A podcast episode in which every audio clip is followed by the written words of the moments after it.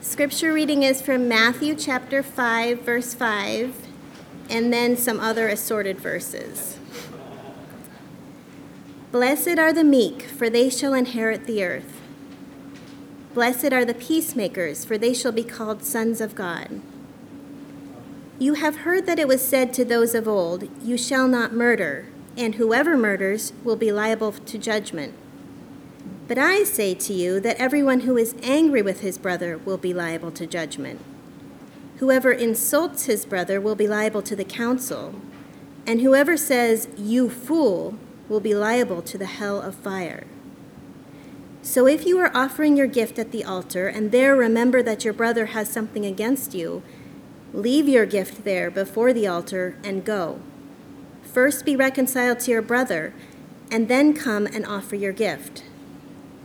Come to terms quickly with your accuser while you're going with him to court, lest your accuser hand you over to the judge, and the judge to the guard, and you be put in prison. Truly, I say to you, you will never get out until you have paid the last penny. The word of the Lord.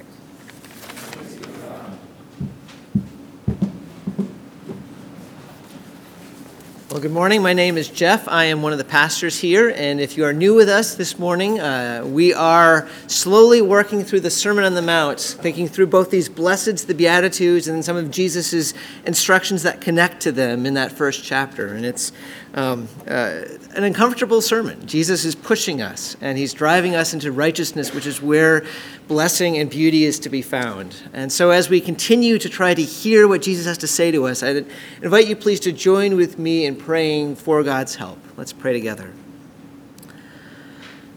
Father, you are you are such a good God. You have loved us so deeply and so far beyond anything that we can comprehend. And we thank you that even now, as we gather together in your name, we are standing and sitting in your grace, that you smile upon us. And we thank you that we know now, as we are looking at your word, that even here you are giving, uh, that you are giving us the truth that we need to hear. And so we do ask that your spirit would help us to listen well would you please work powerfully in us to remake us, to renew us, that we more and more would be like our Savior Jesus Christ? And we pray these things in Jesus' name. Amen. Well, this morning, Jesus is inviting us to think through and consider peace. He says, Blessed are the peacemakers. Now, that word peace is such an important word in the Bible. You've probably heard me say this before if you've been here for a while. Peace in the Bible is a bigger concept than the way we think of peace. We generally think of peace as just not fighting. But in the Bible, peace, especially in that Old Testament idea of shalom, peace is about connectedness, it's about harmony. Uh, one theologian described peace as the webbing together of God, humanity, and creation in justice and fulfillment and delight. And I think that's a great picture this weaving, this webbing, tying together of all things in harmony and connectedness. That's what peace is. I realize it still might be abstract, so I, I tried to think through of what would be an example of this shalom peace. And I thought of It's a Wonderful Life. Hopefully, most of you have seen this classic movie. If you've not, you should rent it this week. It's, it's that good.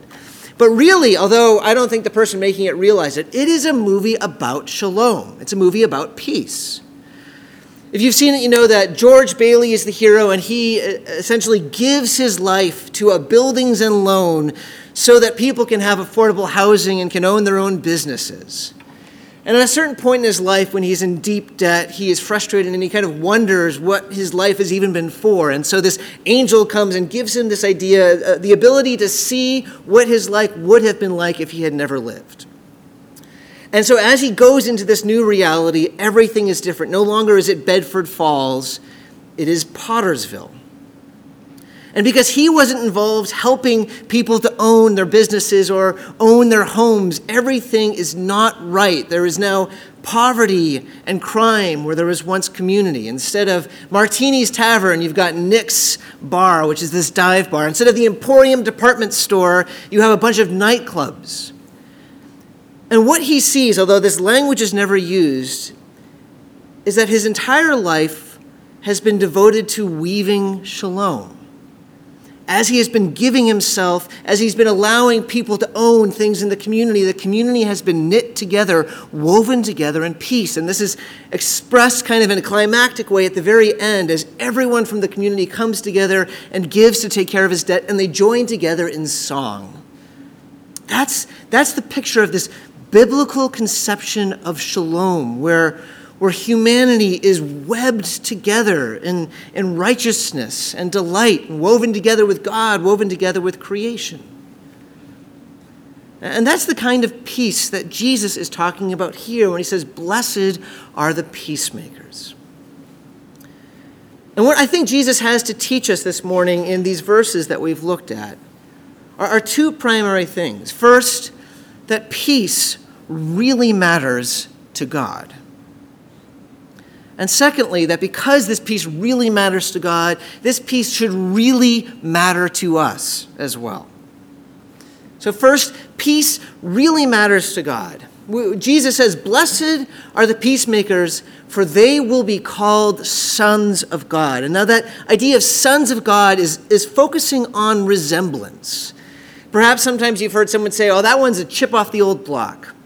And you know by that that they mean that this person, this son or daughter, resembles their parents in some way. And, and that's the way this expression is used. When someone is called a son of someone in, in that culture, it's saying that person looks like that. Jesus is saying if you are a peacemaker, if you pursue peace, then when people look at you, they'll say, man, that person resembles God. And the reason for this is simple because God Himself is a peacemaker. God Himself is passionate about peace. In fact, in some ways, that's even an understatement. Because peace is not just one thing in this checklist of God's priorities. Peace is at the very heart of who God is. God is Trinity Father, Son, and Spirit. And so, from all eternity, there is this webbing of relationship between the three of perfect knowledge of each other, perfect delight, perfect love, there is a harmony and connectedness that is fundamentally at the heart of who God is. And so when God made this world, He made this world with a peace that reflects Him. C.S. Lewis, one of my favorite writers, uh, likens God's words, where by His word He spoke and created the world. He, he likens to this creation as kind of like this song, this song that God sings by which is by whose beauty this world springs into being. And if we just use that image of this creative song of God for a moment, then what we should imagine is as the world springs into being, it sings back. The ocean and the mountains resound in joy. The giraffes, the dolphins, they somehow also sing in praise. And then when humanity is made, it sings. All of creation sings together, delighting in the goodness of the God who has loved it. It's shalom. God is a loving creator, and the creatures praise him. Humanity, we are given this role to oversee creation and take care of it, and it gives us its beauty and its fruits to enjoy. Humanity was made in connection with each other, Adam and Eve, in perfect delight, perfect trust, perfect love. The world was beautiful. It was beautifully peaceful. When God says, This is good, he's commenting on how its peace reflects him because shalom, peace, matters to God. And when humanity sinned, we broke that peace between us and God, between us and the world, between each other. And that rupture of peace mattered to God. So when he rescues Israel and he brings them out of Egypt and he gives them laws, so many of the laws deal with neighbor relationships, with, with how the rich should take care of the poor, with, with just economic practices, with, with sexual morality. And all of these are not just God desiring to have a bunch of rules because he's a rule maker. It's, it's God inviting his people into right relationships with each other, seeking to reweave, to web together humanity because peace matters to him. Many centuries later, when the prophets come to confront Israel for their failure, one of the key things they focus on is the lack of peace.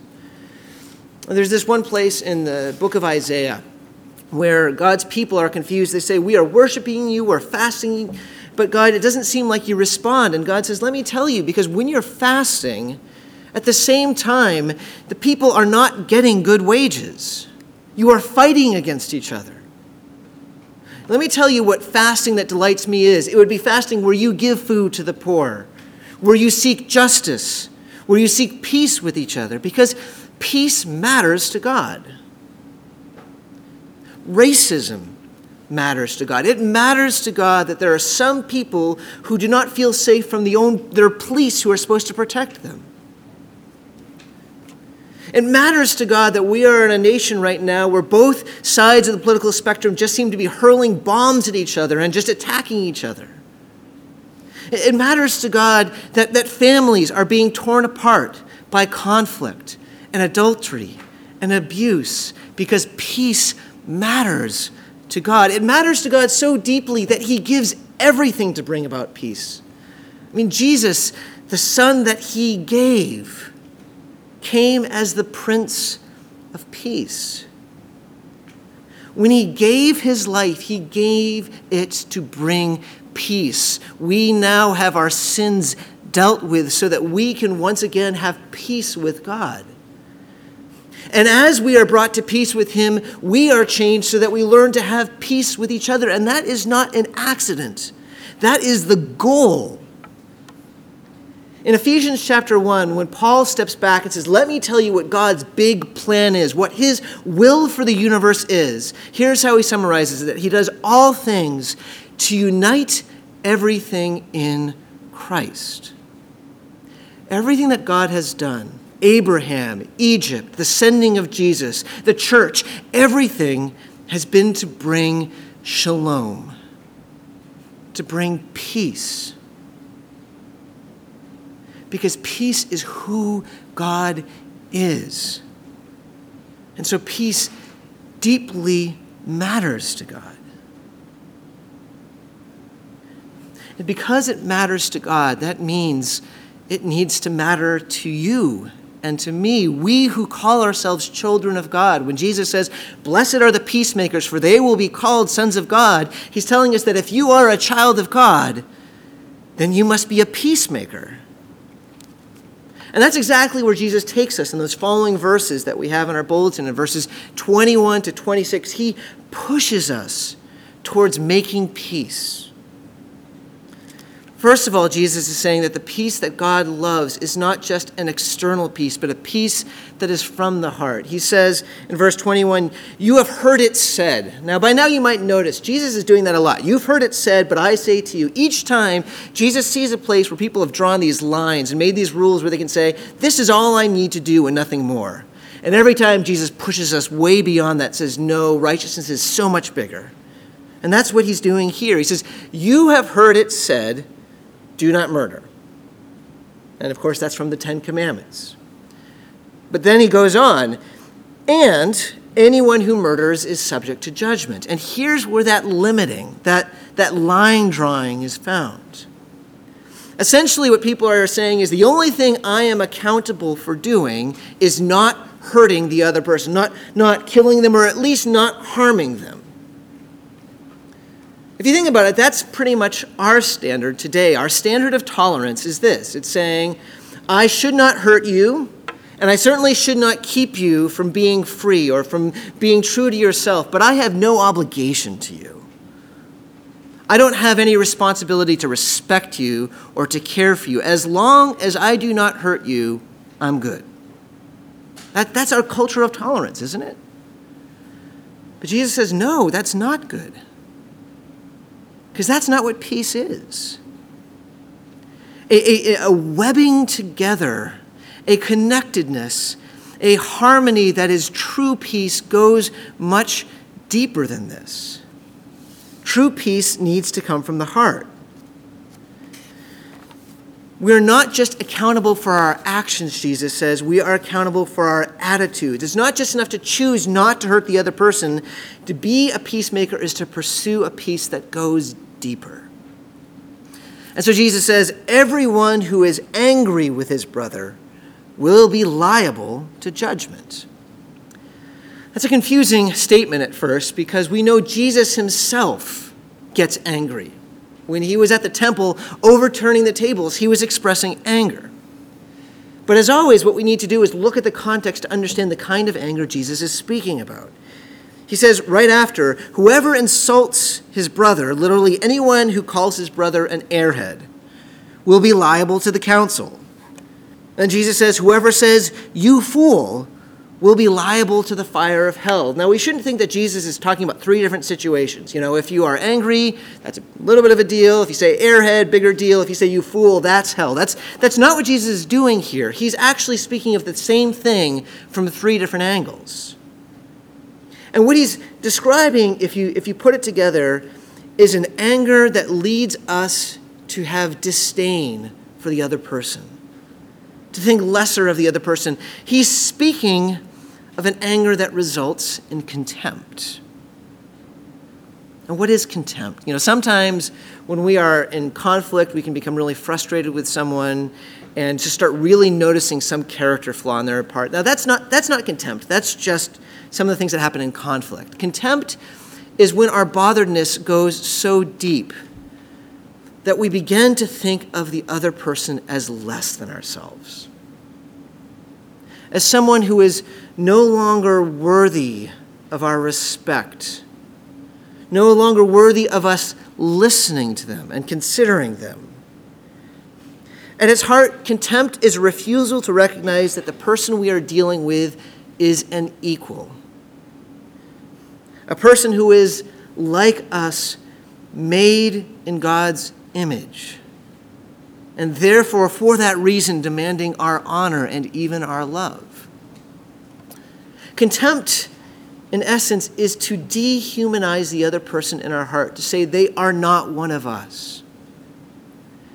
And when we show contempt, that is akin to murdering them within our hearts by, by taking their face, their humanity away. Now, some of you might have heard of a man by the name of John Gottman. He's a psychologist who focused his research on what things cause a marriage to either be sustainable or a marriage to fall apart. What he would do is he would kind of trace the story of marriages for many years and seeing what were some of the common threads for those that weren't able to hold together. And there was one thing that he saw more than anything else that was the key determining factor of whether or not a marriage would stay together. And do you want to know what that is? It was contempt. There are a lot of ways that marriages can struggle, but if contempt enters a marriage, that is what puts it in its most vulnerable position and its likeliest place of falling apart. Now, why is that? Because contempt makes conflict impossible to resolve. Think of how conflict is resolved. When we resolve conflict, it involves us listening to the other person. It involves a willingness to try to step into the other person's way of seeing things so that we can feel compassion and understand, and therefore also then see ourselves in a different light and realize where we need to change, where we need to apologize. Now, if the person that we're dealing with we don't even think is an equal, we think is below us, we will never do that. We will never open ourselves up to change and so we will never resolve the conflict we have with another person. Contempt is anti shalom, it is the thing that stands in the very way of peace. Contempt is what is at the heart of many divorces. It's also, of course, the foundational sin for racism to, to see other ethnicities as somehow below us. Contempt is the reason for so much of the useless political conflict that's taking place. Whether you see some people as, as mindless, socialist, secular liberals, or you see some people as heartless conservatives that have no love for other people, either way, you are ultimately saying in your heart, you fool of the other person. And as long as that happens, there is no ability to listen and to learn and to try to pursue peace. Now, notice though, when Jesus speaks specifically about this contempt, he's talking about one particular kind of relationship. He says, when you have contempt against your brother. And by brother, he's speaking here of those who are um, in the people of God with you. We could say fellow church members. Because if there's any place that peace should be experienced, it's amongst God's people, his children. And so he's saying, you, you must not have contempt for each other. Sometimes older Christians can feel like the younger Christians are are immature and unserious, while the younger Christians can think older Christians are kind of out of touch and overly traditional, but in both cases, they are now keeping themselves from learning and growing together. Or sometimes maybe there is a situation where, where you have found yourself just so struggling with someone that the easiest thing is just to keep them at arm's length, and, and you find yourself just kind of looking down on them. Jesus calls us away from that. Look, we're not expected to be deep friends with everyone here in this church. That's unrealistic. I mean, we're a family. Some people in this church are going to be more like your brothers and sisters, and some will be more like the second cousins twice removed. But we are called to be at peace, to be in harmony with each other, to be committed to connectedness, which means we are committed to uprooting all contempt. Listen, if you know of someone in this congregation that, for whatever reason, maybe they have hurt you in some way, or maybe there is something that is just a glaring flaw, insensitive, incompetent, corrupt, so that it's just caused you to dismiss them and to see them as less than yourself, you need to see the danger in that. I invite you to be praying about that and praying for that person that you're feeling contempt towards. Because we're called to be peacemakers as children of a God who loves peace. Jesus pushes us even further than this. He doesn't just talk about how our hearts should be pursuing peace, he calls us proactively to seek peace with others. He says, if there is a situation where you realize that you have wronged someone, it is your responsibility with urgency to seek reconciliation. Now, just quickly as a clarification, I want to point out that Jesus is not saying that in every time that you're experiencing conflict, that's your fault and you need to find a way to resolve it. Sometimes conflict is because someone continues to wrong you repeatedly. And even as you're seeking to deal with it righteously, lovingly confronting and seeking reconciliation, they will not change. You are not called to just pretend everything is okay. That's, that's not true peace. That's not true harmony or connectedness. There are sometimes that peace isn't possible. That's why Paul in Romans says, Be at peace with others as far as it is in your own power, which of course implies sometimes peace with others isn't in your own power. But Jesus is addressing a time where it is in our power, where we are the ones at fault, and therefore where we are called to make things right. And he gives a very specific example of this. Say he says you are a good Jew in his time, and you, in devotion to God, have decided you want to offer God a gift. This would be the custom of the time. You, you go to the temple, you buy an expensive sheep, you have it slaughtered, but as it's being slaughtered, somehow it comes to your mind that you realize that you have hurt someone else, and that right now things are not okay between you and them. He says, Here's what you need to do you need to just drop the sheep right there. Just leave it, it's not going anywhere. And you need to go to that other person that you have wronged and make things right. Because while that offering is pleasing to God, it does not compare in terms of God's priorities to you being at peace with a brother or sister in Christ. And do you hear that? Some of you are fantastically faithful in coming to church and are generous in giving and have maintained steady times of prayer and Bible reading on your own. But let me tell you this if you are still at odds with some other believer, then you have missed what God's priorities are for you. Because peace matters to God. Jesus gives a second illustration, this time from the court of law, verse 25. Come to terms quickly with your accuser while you are going with him to court, lest your accuser hand you over to the judge, and the judge to the guard, and you be put in prison. And his point here is there is an urgency to unresolved conflict. Sometimes when we experience conflict, in fact, oftentimes, the simplest and easiest thing to do for us is just to try to pretend that it's not there. To just hope that if we never address it, it will just kind of go away on its own. Jesus says, if you do that, that's like knowing you have a lawsuit against you and just ignoring it and hoping it goes away. That's not the right way of dealing with it. You need to deal with it urgently. Because the, the reality is, conflict is like a ticking time bomb. Anger becomes bitterness, which becomes hatred. So many broken relationships could have been resolved, could have been dealt with if they were only dealt with sooner. Jesus is saying if you know of conflict, if you know that you've wronged someone, don't assume that maybe next month you can deal with it. Or next year, if you wait long enough and things don't get better. This week, today, Deal with it urgently. Because that's what you need to be about if you are pursuing peace. You need to know how to go and apologize to someone, as painful as that might be. And let me say, truly apologize. There is a danger sometimes when we apologize that it's almost a power move, where if we say it, we think that's going to take care of things, we don't have to worry about it anymore. But that's not what good, godly apologies are. That's not what actually pursuing peace looks like.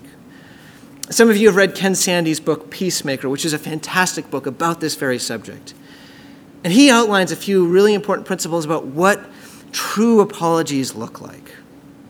He says, you know, a real apology admits specifically how we have wronged the other person.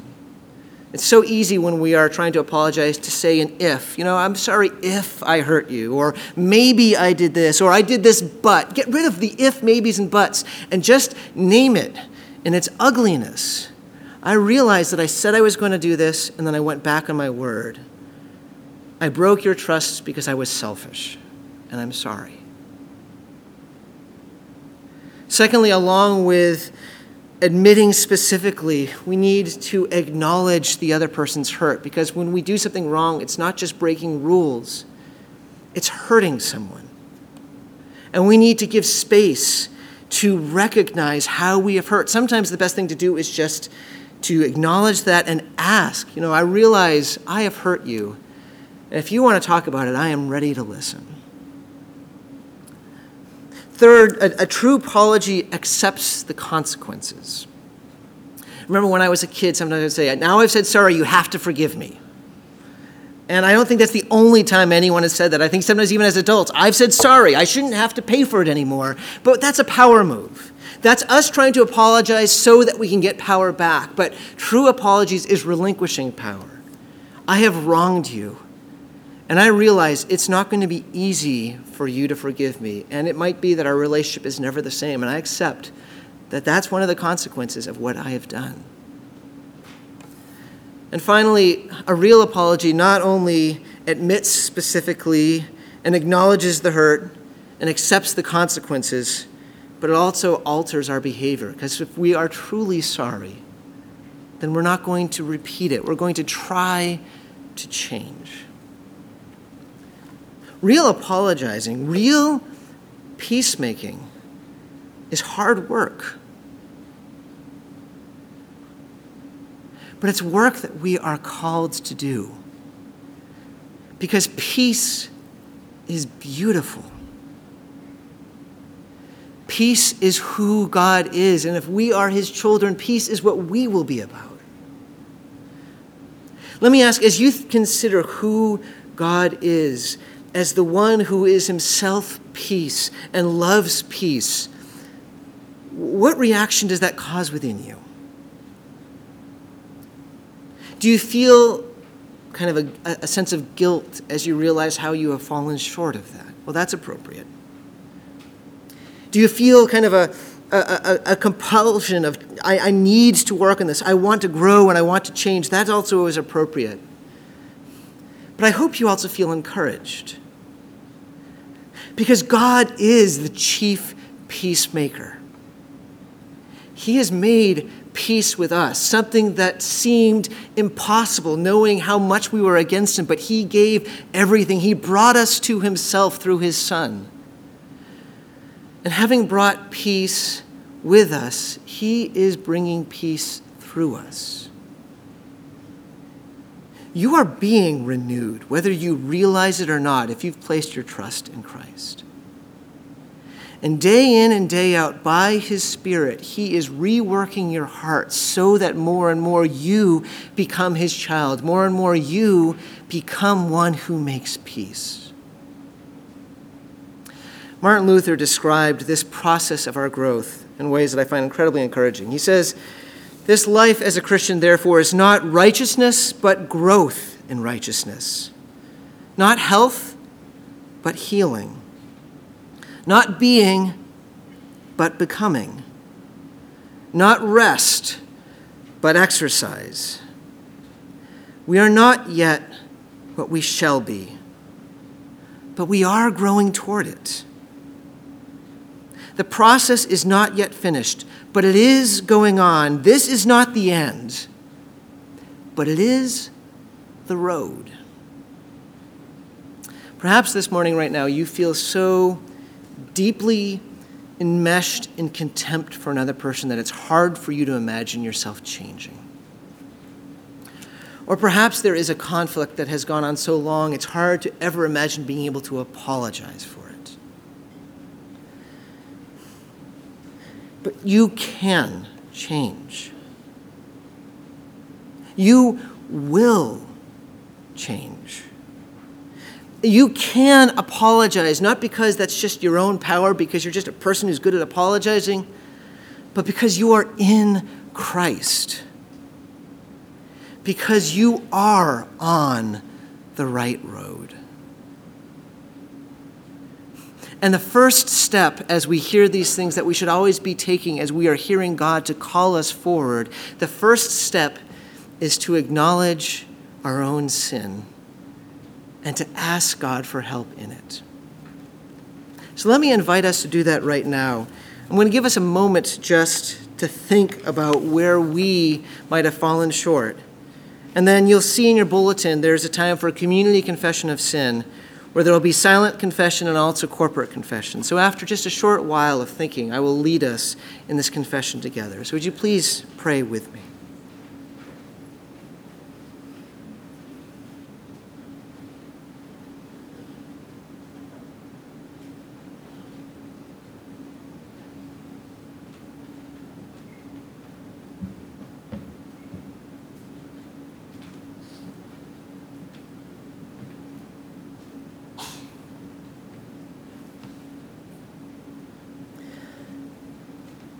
Lord God, by the resurrection of your Son, you overcame the old order of sin and death to make all things new in him. But we have grown impatient in waiting for you to bring all your promises to completion here on earth. In our impatience, we have sinned against you in thought, word, and deed. In our anger and self centeredness, we are quick to stir up conflict. We judge our family coworkers, and neighbors and dismiss them as fools rather than seeking to understand them and pursue their good. Forgive us, we pray.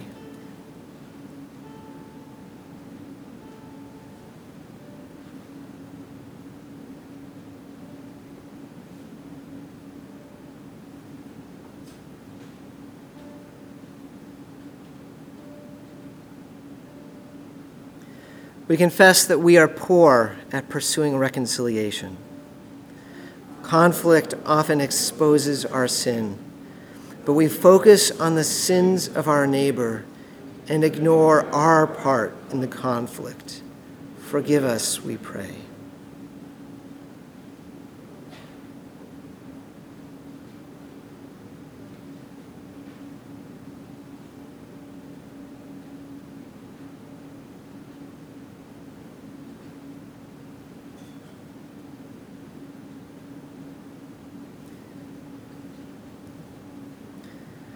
Lord, help us to remember how Jesus loved us even while we were his enemies, and how through his blood he brought about our peace. Amen. Brothers, hear the good news of the gospel. If anyone, if anyone is in Christ, he is a new creation. The old has passed away. Behold, the new has come. All this is from God, who through Christ reconciled us to himself and gave us the ministry of reconciliation. That is, in Christ, God was reconciling the world to himself, not counting their trespasses against them. Friends, in Christ, your sins are forgiven, and you are reconciled back to the Father. Thanks be to God.